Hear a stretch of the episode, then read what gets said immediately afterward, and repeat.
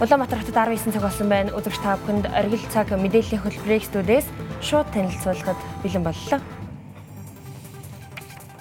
Үндсэн хуульд нэмэлт өөрчлөлт оруулах төслийн 2 дугаар хилцүүлэг үдээс өмнөх хуралдаанаар эрт бүрэн эхэллээ. Нүүрсийн салбарын хөрөнгө оруулалтын олон улсын Коул Монголиа чуулга уулзалт эхэллээ. Сургуулийн зориулалтаар ашиглаж болох барилгыг түрээслэх шугамар нийтдээ 2 тэрбум төгрөгийг төсөөлөхөр боллоо. Тэр хүзэгч та эдгээр болон бусад мэдээллийн дэлгэрэнгүй тун утгагүй хүлээ авч үзнэ үү?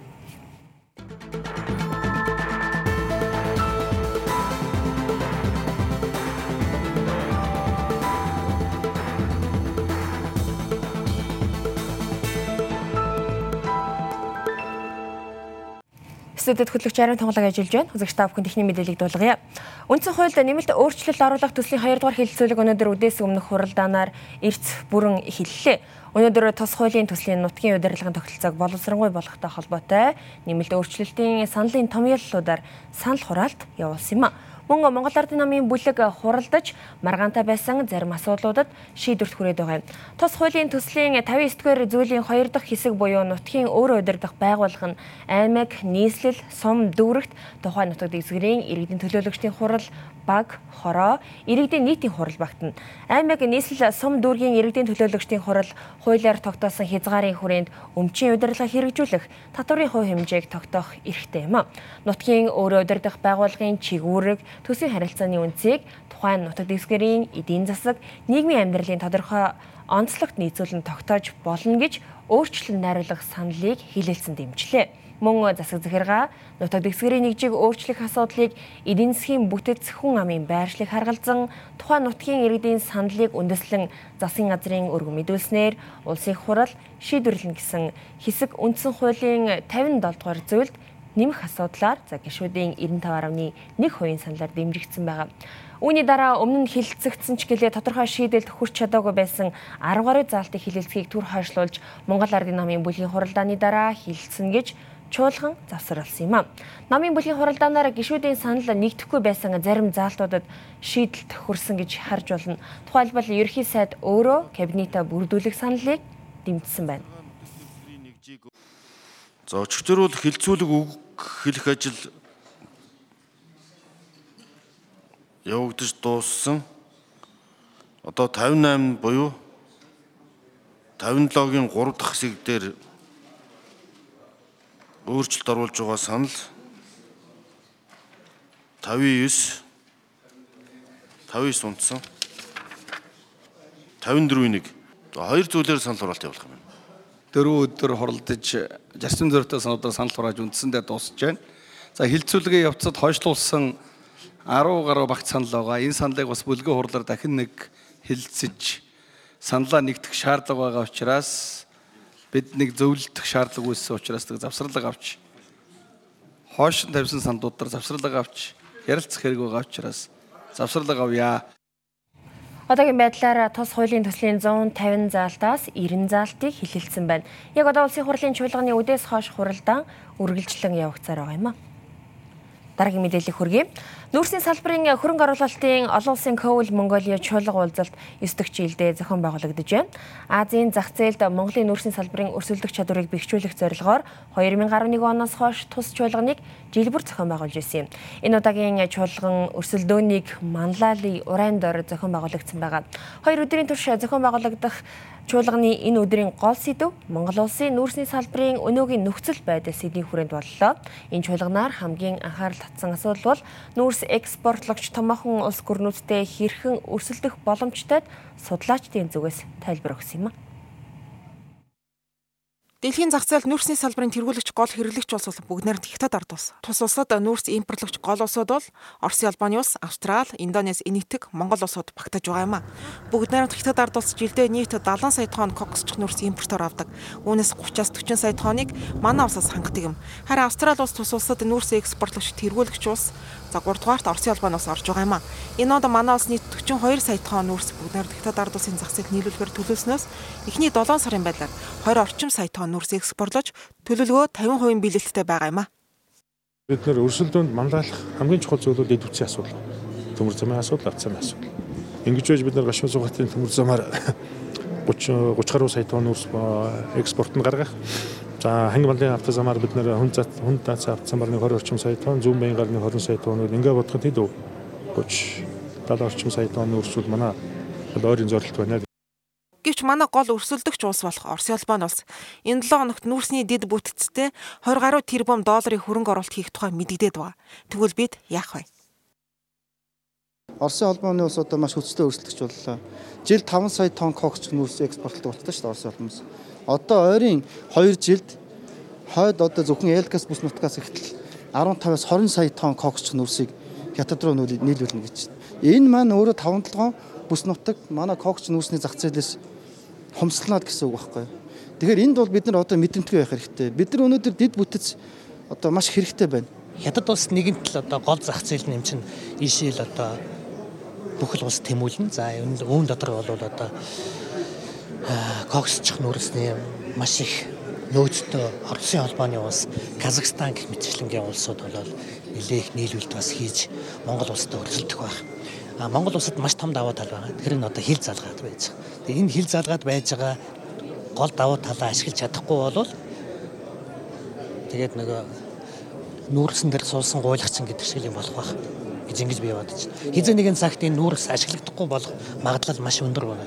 Тэр бол энэ нүүрсийг л энэ цаг хугацаанд нь ашиглаад авч ивэл бидэнд зол болох болов гэж би бодож байна.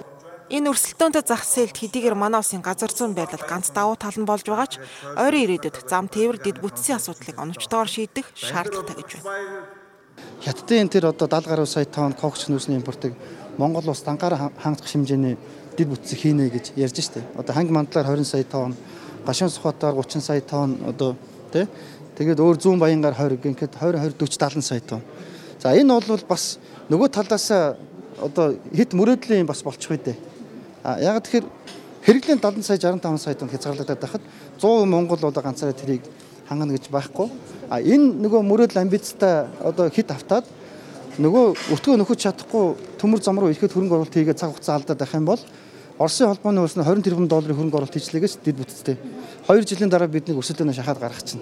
Тийм одоо дотоодын нүүрсний олборлтыг бол нэмэгдүүлэхгүй байна. Импортыг бол хязгаарлаж байна. Нүүрсний хэрэглээг бол бууруулж байна.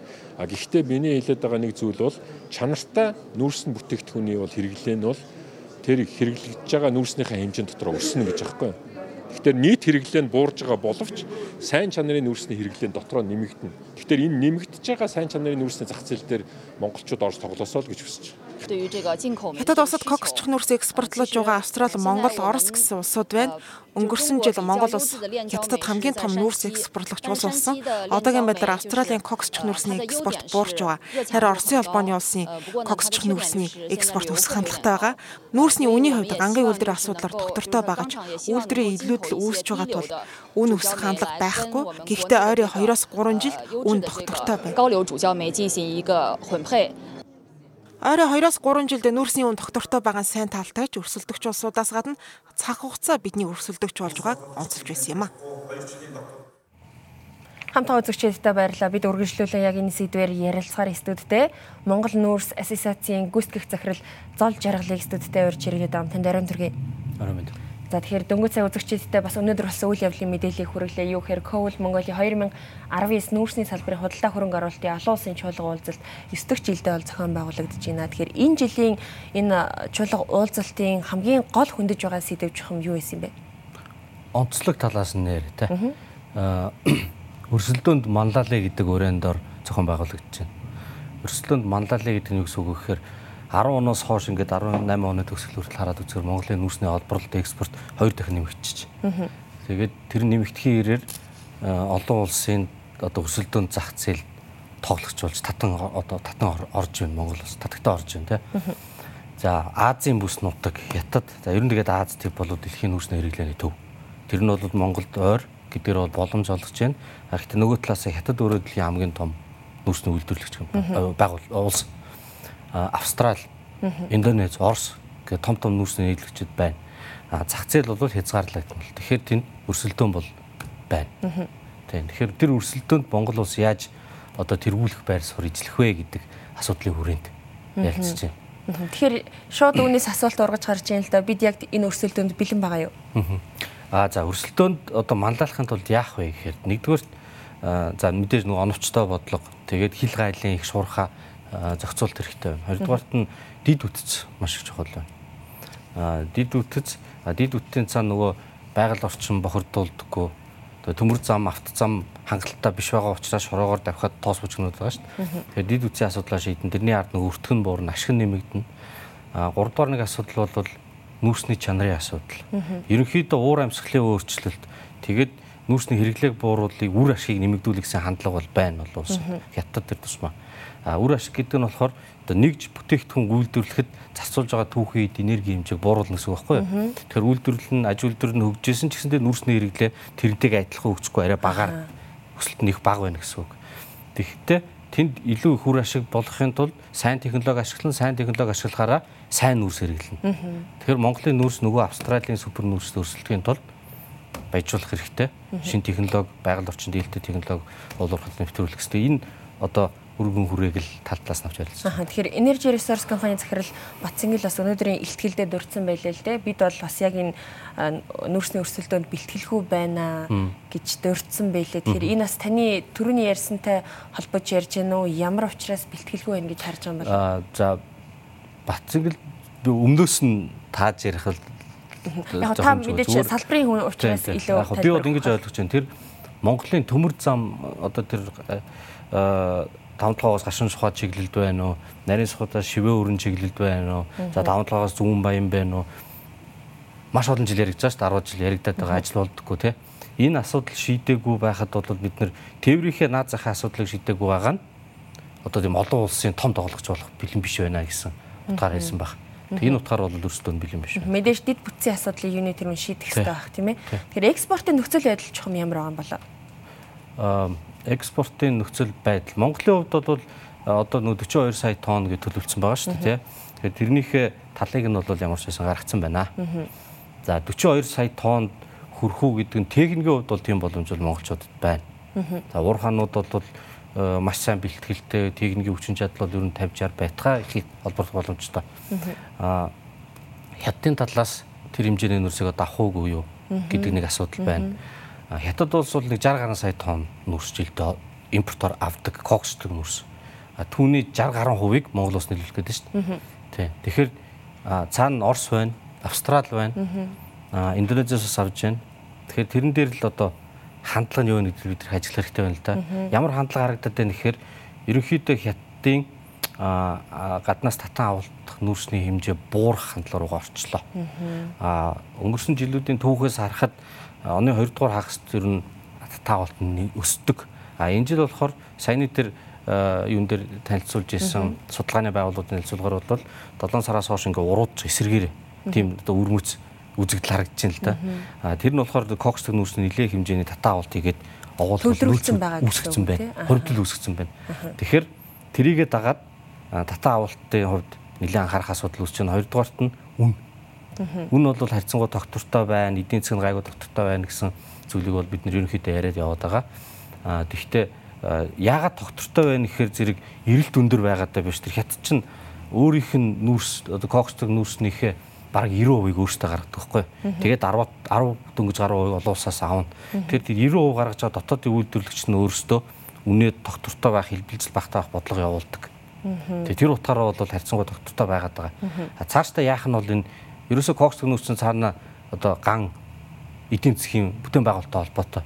Эдийн засгийн өсөлт нь яваад ах юм бол эрэлт өндөр байгаад байна. Эдийн засгийн өсөлт буурах юм бол буурна. Тэгэхээр шууд одоо дэлхийн эдийн засгийн нөхцөл байдлаас шууд хамаарах гэдэг нь манай улсын хувьд бол үн дээр ямар нэгэн одоо төрийн бодлогоорч гэдэг юм уу ямар нэгэн зохицуул дээр үнийн одоо хэлбэлцлийг байрш тогтоох бол боломжгүй гэж харж байгаа юу? Мэдээж төрийн албан хаагчид бол өөр байр суурь илэрхийлэх бах. Яг нөхцөл байдал дээр бид үний хувьд бас яг энэ доктортой байх боломж хэр хугацаанд байгаа гэж харж байгаа юм бэ? Аа хятад улс дэлхийн нүүрсний тал. За нийтдээ бараг 4 тэрбум нүүрс хэрэгэлдэг.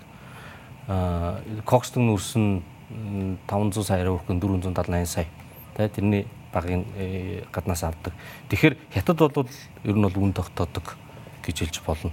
А Монголоос гарч байгаа нүүрснээс 10 дахин их кокс төмс хэрглэж штэ. Тэгэхээр бид нар бол үнний дүнд нөлөөлнө гэхээсээ илүүгээр байгаа боломжоо ашиглаад тэгээд илүү их үр ашигтай зардал багтай адилхоор Монголд ашигтай байдлаар ажиллах нь ч байна.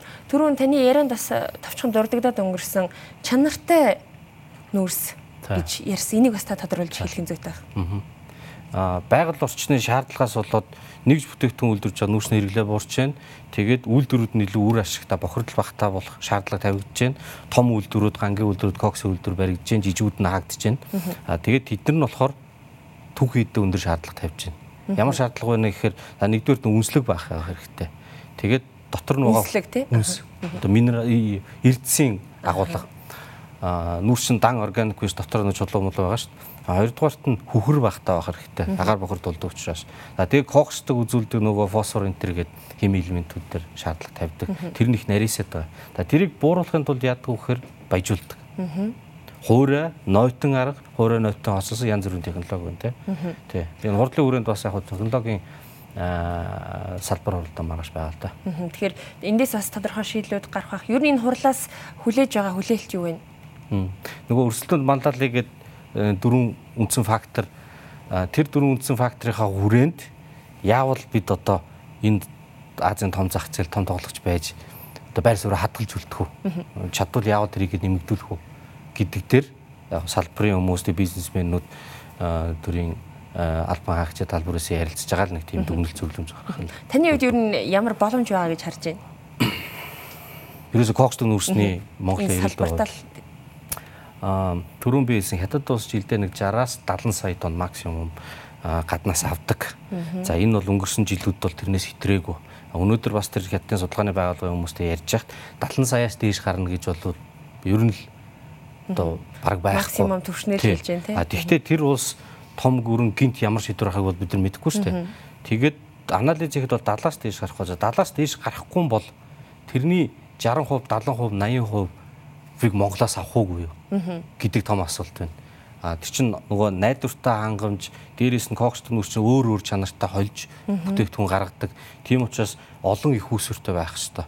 Олон их үүсвэртэй Оросыг хаагаад, Австралиг хаагаад Монголоос дийлийнх нь авах уугүй юу те. Тэгэхээр бид нэр тэрийг бодож иж хідэн ширхэг төмөр зам, хідэн ширхэг одоо хідэн чиглэлтэй ширхэгч байх авто замууд барих юм. Тэр бүх том хөрөнгө оруулалтууд чинь нөгөө үр ашиг авчрах уугүй юу гэдгийг л бодох хэрэгтэй. А үндсэн чиглэлүүдэд бол одоо маш олон жил ярьж байгаа. Тэр маань сүүлийн өдрүүдэд бол их хэрчмтэй яригадад бас хэрэгжих магадлалтай болоод байгаад нь бид нэр их эерэг баяртай харж байгаа. Түрүүн бас хурал дээр яг саяны зүйл дурддагчсэн л да. Бид одоо яг дид бүтэц рүүгээ анхаарлаа хандуулад маш их хөрөнгө зарцуулдаг. Эргээд нөгөө үр ашиг хүртэх хэмжээнд байж чадах уу? Сайн тооцоолтой байх хэрэгтэй гэсэн зүйл яригдчихсэн. Энэ бас их чухал байх гэж бодож байна. За маш их баярлалаа. Хүрэлцэн ирсэн танд бидний бас ярилцах цагийн төрөд өндөрлөж байна. Амжилт хүсье тань. Баярлалаа. Өдөртөө бид нэвтрүүлгээ. За ярилцлагаа бид Монгол нүүрс ассоциацийн гүйцэтгэх захирал зал жаргалтай ярилцсан байгаа. Өргөжлүүлэн та бүхэн дараагийн мэдээллийг танилцуулах гэж байна. Төрийн эрх ашиг зөрчигдсөн тохиолдолд хариуцлагын хүлээх вэ гэсэн асуудал эзэнгүй явсаар ирсэн. Үүний нэг тод жишээ болох төрөөс хэмжээний зээл авсан ч эргүүлж төлдөггүй аж ахуйн нэгжүүдийн асуудлаар засгийн газар газрын хэрэг эрхлэх газрын дарга оюун эрдэнэ өнөөдөр улсын ерөнхий прокурорын байгууллагад хандаж албан бичиг явуулсан байгаа. Тодорхойлж хэлбэл хөгжлийн банкнаас зээл авсан ч хугацаанд нь эргэн төлөөгүй аж ахуйн нэгжүүд болох Эрэл компани, Хөтөл компани, Төрийн орон сууцны корпорац, Монгол хуурай эсүү компани, Капитал банк, за мөн QSC компаниуд төрд хохирол учруулсан гэсэн үндэслэлээр прокурорт хандсан юм байна. Прокурорын байгууллагт нэр бүхий 6 компаниг одоо Монгол төрдөл хохирол учруулж байна гэж үзэж нэгүгээр л хөгжлийн банкнаас зээлж авсан төлбөрөө хугацаанд нь төлөөгүй.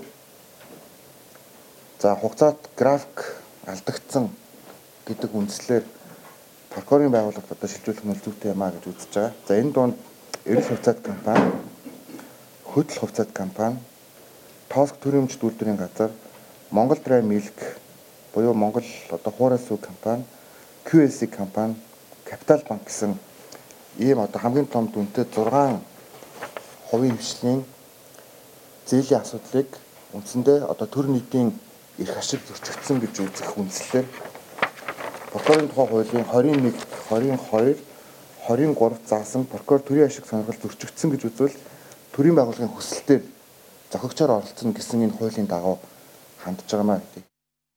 Төрийн хохирлыг иргэн төлөөлөх асуудлаар төрийн захиргааны байнгын үйл ажиллагаатай байгууллага шаардлагатай байгаа юм. Тиймээс төрийн өмчийн болго зохицуулалтын газрын чиг үүргийг илүү наривчлах шаардлагатай гэж засгийн газрын хэрэг эрхлэх газрын дарга дурдсан юм. Одоо харин үргэлжлүүлэн үзэх штаб хүн зарим үйл явдлын мэдээллийг хураангуйлан бэлтгэснээр танилцуулах гэж байна. Орос Албаны улсын Владивосток хотно болж байгаа дорны эдийн засгийн 5 дугаар чуулга уулзалтанд оролцож буй Монгол улсын ерөнхийлөгч Халтмаагийн Баттулга өнөөдөр Япон улсын ерөнхий сайд Абе Шинзотой уулзлаа. Тус уулзалтаар манай улс Эрдэнэс 5 толгой компани, Орос Албаны улсын Феско групптэй хамтран нүүрсний терминал байгуулах зэрэгээр эдийн засагт үр ашигтай төслүүд ажил хэрэг болж эхэлсэн тул худалдан авагч тал буюу за улс Япон улстай нүүрсний экспортын асуудлаар томоохон яриа хэлцээ хийх сонирхолтой байгаагаа илэрхийлсэн юм. Харин Япон улсын талаас мөн 5 толгойн асуудлыг цаашид ажил хэрэг болгох сонирхолтой гэдгийг мэдэгдлээ. Япон улсын ерхий сайд Абе Шинзо Монгол улсын ерхийлөгч Америк нэгдсэн улсад хийсэн айлчлалыг үр дүнтэй болсонд баяр хүргэж Монгол Америк стратегийн түвшинлийн түвшинд хүрсэн нь Япон Америк нэгдсэн улс Монгол улс гэсэн гурван талт хамтын ажиллагаа хөгжүүлэх үндэс болж байна гэж дурдсан байна. Улаанбаатар хотод 2000 оноос өмнө баригдсан нийтдээ 1937 барилга байдаг. Үүний 1413 нь орон сууц бол төрийн эмчийн болоод олон нийтийн 524 барилга байгууламж байна. Одоогийн байдлаар дээрх барилгуудын 658-д нь газар хөдлөлтийн эрсдлийн дүгнэлт гаргаад байгаа юм. Үүнээс орон сууцуудын хувьд газар хөдлөлтөнд төсвөртэй 182 хүчитгэх шаардлагатай 192 газар хөдлөлтөнд тесэргүй 354 барилга байгаагаас мэрэгжлийн хяналтын газрын улсын байцаагчийн дүгнэлтээр 234-ийг нь ашиглахыг хоригложээ. Төрийн эмчийн болоод олон нийтийн барилга байгууламжийн хувьд газар хөдлөлтөнд тесвэртэй 18, хүчитгэх шаардлагатай 8, газар хөдлөлтөнд тесвэргүй 33 барилга байгууламж байгаа юм байна. Гадаад харилцааны яам хүний эрхийн үндэсний комисс 2019 оны 9 дугаар сарын 4-өөс 5-ны өдөр нэгдсэн үндэсний байгууллагын хүний эрхийн дэд комиссарын газартай хамтраад хүмүүр хүний эрхийн хамгаалагч эрхцэн баталгааг хангахын сэдэвт зөвлөлдөх уулзалтыг зохион байгууллаа. Зөвлөлдөх уулзалтаар оролцогчид хүний эрхийн хамгаалагчийг эрхцэн хувьд хүлийн зөвшөөрөх хэрэгцээ шаардлага ач холбогдол мөн олон улсын туршлага хэм хэмжээний талаар санал солилцож хүний эрхийн хамгаалагчийн тухай хуулийн төсөл дээр хилцүүлэг хийсэн байна. Хамт хойд баярлаа мэдээ үргэлжилж байна. Ерхий боловсролын сургуульд хөгжлийн бэрхшээлтэй хүүхдийн хамран сургах журам өнгөрсөн 7 дугаар сард батлагдаж тус журмыг хэрэгжүүлэх зөвлөмж гарсан байдгийг. Гэвч дээрх зөвлөмж сургуулиуд дээр хэрэгжихгүй байгаа хөгжлийн бэрхшээлтэй хүүхдүүдийн эцэг эхийн төлөөлөл шүүмжилж байна. Харин боловсрол соёл шинжилгээ ухаан спортын яамнаас хөгжлийн бэрхшээлтэй хүүхдийг ерхий боловсролын сургуульд тэг шамруулан сургахад санхүүжилтээс гадна олон нийтийн хандлага тулгамдж байгаа томоохон асуудлуудын нэг гэж онцолж байна. Хөгжлийн бэрхшээлтэй хүүхдийг хамран сургах тойргийн ерөнхий боловсролын сургуульд элсүүлэх боловсрол соёл шинжлэх ухаан спортын сайдын тушаал өнгөрсөн онд гарсан байдаг. Улмаар дагалдах журам энэ онд батлагдаж, журмыг хэрэгжүүлэх зөвлөмж гарсан ч сургуулиуд дээр хөгжлийн бэрхшээлтэй хүүхдийг хүлээн авч хамран сургах нөхцөл бүрдээгүйг эцэг эхчүүд шүүмжилж байгаа юм а. Ялангуяа 21 аймаг 9 дүүргээс хөгжлийн бэрхшээлтэй хүүхдийг сургуульд хамран сургах ажлыг хэрэгжүүлэх дэмжлэгийн баг одоогоор Хөвсгөл болон Баянгол дүүргээс бусад газар байгуулагдаагүй байна бид нэр хүүхдээ багшд юм уу боловсралд манай хүүхдийг асраадах гэж өгөөгүй. Бид нэр хүүхдээ манай хүүхдийг сургаад өгөөч гэж өгöd байгаа. Тийм болохоор манай хүүхдийг сурахад харин хажууд нь дэмжихээр туслахаар туслах багш байгаад өгөөч гэж хүсэж байгаа. Тэрнээс хизээч би хүүхдээ багшийг асраад өгөөч гэж өгөөгүй яг одоо сургуулийн захиргаа өөрөө дэмжлэгийн бага үүсгээд яг манай сургуульд одоо бүртгэл явагдсан шүү дээ. Нэгдүгээр ангийн жишээлбэл хүүхдүүдийн бүртгэл явагдахад а ингээ эцэгчүүд нь ийм бэрхшээлтэй гэвэл сургууль өөрөөсөө дэмжлэгийн багаараа зөвлөлдөөд хуралдаад а манай сургуульд ийм ийм бэрхшээлтэй хүүхд орох гэж байгаа юм байна. Одоо тийм учраас тэр нэгийн А юм уу нэгийн Б ангид хуваарлаа. Тийм учраас 60 хүүхдтэй бол туслах багш авъя. Одоо өгсдөг шат хий ч гэдэг юм уу 0-доо бариул хий гэдэг юм уу тэрийг сургууль болгон өөрөөсөө дэмжлэгийн багаараа зохицуулсан байх ёстой байхгүй юу? Манай байгууллагаас яг хэвээр бидний уриалаад байгаа хамтарч ажиллая гэдэг нь юу вэ гэхээр бид тийч нэг хүүхдүүдэд үйлчлсээр байгаа бас нэг хөргөн хөргөн туршлагатай болчихсон. За тэгээ биднээс гадна даунтай, аутизмтай хүүхдээ эцэг холбоо гэж Тэгэхээр энэ нөгөө эцэг эхчүүд бас оролцоод дэмжлэгийн зөв багууд байгуулагч юм бол аяанда энэ маань ингээд явчих юм байна л та. Хөгжлийн бэрхшээлтэй хүүхдийн эцэг эхийн төлөөлөл нийт эцэг эх багш сургууль хүмүүжүүлэгч олон нийтэд хандан хандлага өөрчлөх хэрэгтэйг уриалсан юм а. Хөгжлийн бэрхшээлтэй хүүхэд бусад хүүхдийн адил сургуульд тэгш хамрагдсанаар сургалтын хөтөлбөрийн дагуу хичээл үзэхээс илүүтэй нийгэм шиг асуудал энэ тэргүүний ач холбогдолтой юм а. Ерөнхийдөө багшаа бэлтгэх, за энэ журмыг хэрэгжүүлэх чиглэлд хүний нөөцөө бэлтгэх, за нэг ялангуяа энэ ганцаарчилсан сургалтын төлөвлөгөөг боловсруулах хэрэгжүүлэхэд энэ хүмүүсээ чадваржуулах чиглэлийн хүний нөөцөө бэлтгэх чиглэлийн рүү бол онцгойлон анхаарч ажиллана. Одоо ч эхлүүлсэн явж байгаа. Яг тухайн сургууль дээр ямар хэрэглэгдэх хүмүүг шаардлагатай энд эдгээр хүүхдүүдтэй ажиллах дэмжлэгийн баг тэр анги танхимыг яаж тохиолдох ёстой гэдэгт сургууль болгонд өөрсдөө дотоод нөөц болцоогоор энэ дээр бол төсөл хөтөлбөр байдаг юм уу төрийн бус байгууллагуудтай хамтраад ажиллахад бол нээлттэй байгаа. Хөгжлийн бэрхшээлтэй хүүхдийг ерөнхий боловсролын сургуульд хамран сургахад дэмжлэгийн баг маш чухал үүрэгтэй учраас сургуулиуд сургууль дундын дэмжлэгийн багийг байгуулах нэн шаардлагатай байгаа юм а. Дэмжлэгийн багийн үйл ажиллагааны үндсэн чиглэлгэн тухайн хүүхдийн хөгжих сургаж шаардлагатай сургалтын хөтөлбөр ганцаарчлсан сургалтын төлөвлөгөө боловсруулах, ерөнхий болон засан сайжруулах хичээлийн агуулгыг тодорхойлох, хүүхдийн хэрэгцээнд суурилсан ялгаатай хичээл судлагдгууныг сонгон судлах асуудлыг сургуулийн зөвлөлд оруулах, сурах бичиг, гарын авлага, аудио, видео, брайл хэрэглэгдэхүүнийг бэлтгэх, багш эцэг их асран хамгаалагчид сургалт зохион байгуулах, багшийн арга зүйг тасралтгүй хөгжүүлэх, эцэг их асран хамгаалагчийн эрэг хандлага, нөлөөллийг дэмжих, хүүхдийн аюулгүй саадгүй хүндрэл бэрх бэрхшээлгүй сурч хөгжих, тохируулахт хэрэглэгдэхүүн сургалтын орчинг бүрдүүлэхэд оршдог байна хамт хооцогчдод баярлалаа мэдээ үргэлжилж байна. Хүн амын өсөлт хөгжилт за мөн хотчлт хот төлөвлөлтийн алдаа нийгмийн эдийн засгийн хүчин зүйлээс шалтгаалаад нийслэл ерхий боловсролын сургуулийн хүртээмж жил ирэх бүр буурч байгаа мэдээлэл байна. Сургуулийн хүртээмжийг нэмэгдүүлэхээр засгийн газар боловсрол соёлын шинжилх ухааны спортын яамнаас хөрөнгө оруулалтыг сүүлийн 2 жил нэмэгдүүлж байгаа ч гэлээ. Гурван ээлжтэй сургуулиуд байсаар байгаа юм а. За дэлгэцээс үзэгч та бүхэндээ зарим тоо мэдээллийг танилцуулах гэж байна. Энэ хичээлийн жилд нийслэлд өргөтгөл буулгаж барих, шинээр барих зэрэг нийтдээ 48 сургуулийн барилга ашиглалтанд орж байна. За ингэснээр ерхий боловсролын сургуулийн суудлын тоо 21 мянгаар нэмэгдэж байгаа гэж хэлж болохоор байгаа.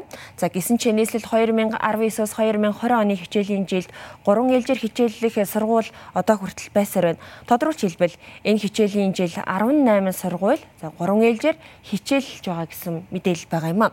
Тэгвэл дээрх сургуулийн ачааллыг бууруулж 2 ээлжинд шилжүүлэх зорилгоор боловсрын соёлын шинжилх ухааны спортын яамнаас сургуулийн зориулалтаар ашиглаж болох барилгыг түрээслэх шугамар ачааллыг бууруулах боломж байгаа гэж за энэхүү ажилд нийтдээ 2 тэрбум төгрөгийг бол төсөөлөхөөр болсон байгаа юм. Тэгвэл түрээсийн сургууль тухайн сургуультайгаа ойрхон за мөн сургуулийн зориулалтаар ашиглаж болохоор хүүхдийн эрүүл мэнд, аюулгүй байдлыг хангасан барилга байх шаардлага тавигдж байгаа юм байна. Энэ жил 3 ээлжээр хичээллэх 18 сургуулийн 6 дотооддоо зохицуулалт хийж ээлжийн тоогоо бууруулжээ.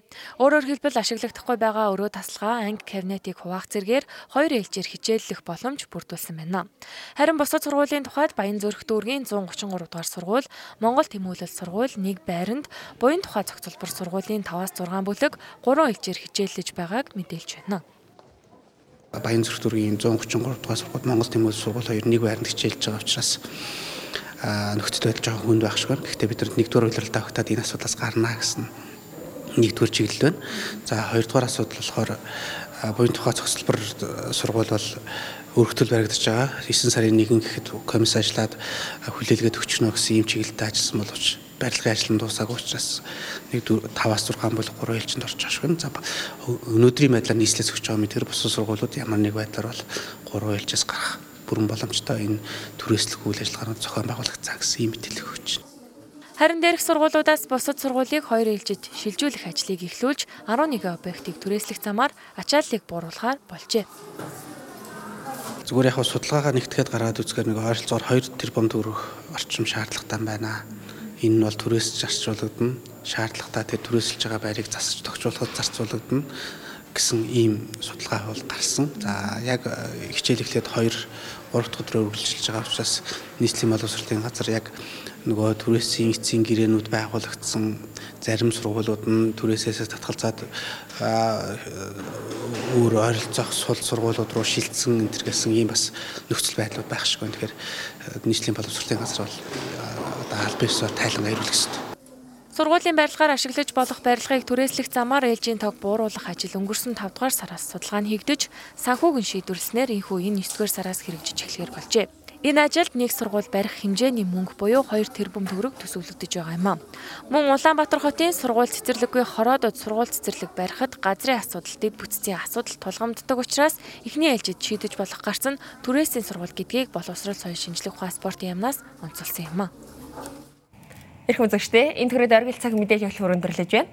Үзэгч та бүхэн улс төрийн нам эвслээс ангид хаалтын гэрээгүй аж ахуйн нэгж байгууллагын захиалга төлбөрөөс татгалцсан олон талт мэдээллийг хүлээн авч үзлээ. Мэдээллийн хөтөлбөртэй холбоотой санал хүсэлтээ дараа хаяг болон утсаар бидэнд илэрхийлээрэй. Оргил цаг мэдээллийн хөтөлбөрийг Монгол ТV цамхагийн мэдээний студиэс үзэгч та бүхэнд хөтлөгч харин тунгалаг шоу дамжуулан танилцууллаа. Бидний сонгуульцанд баярлалаа. Оройг сайхан өнгөрүүлээрэй.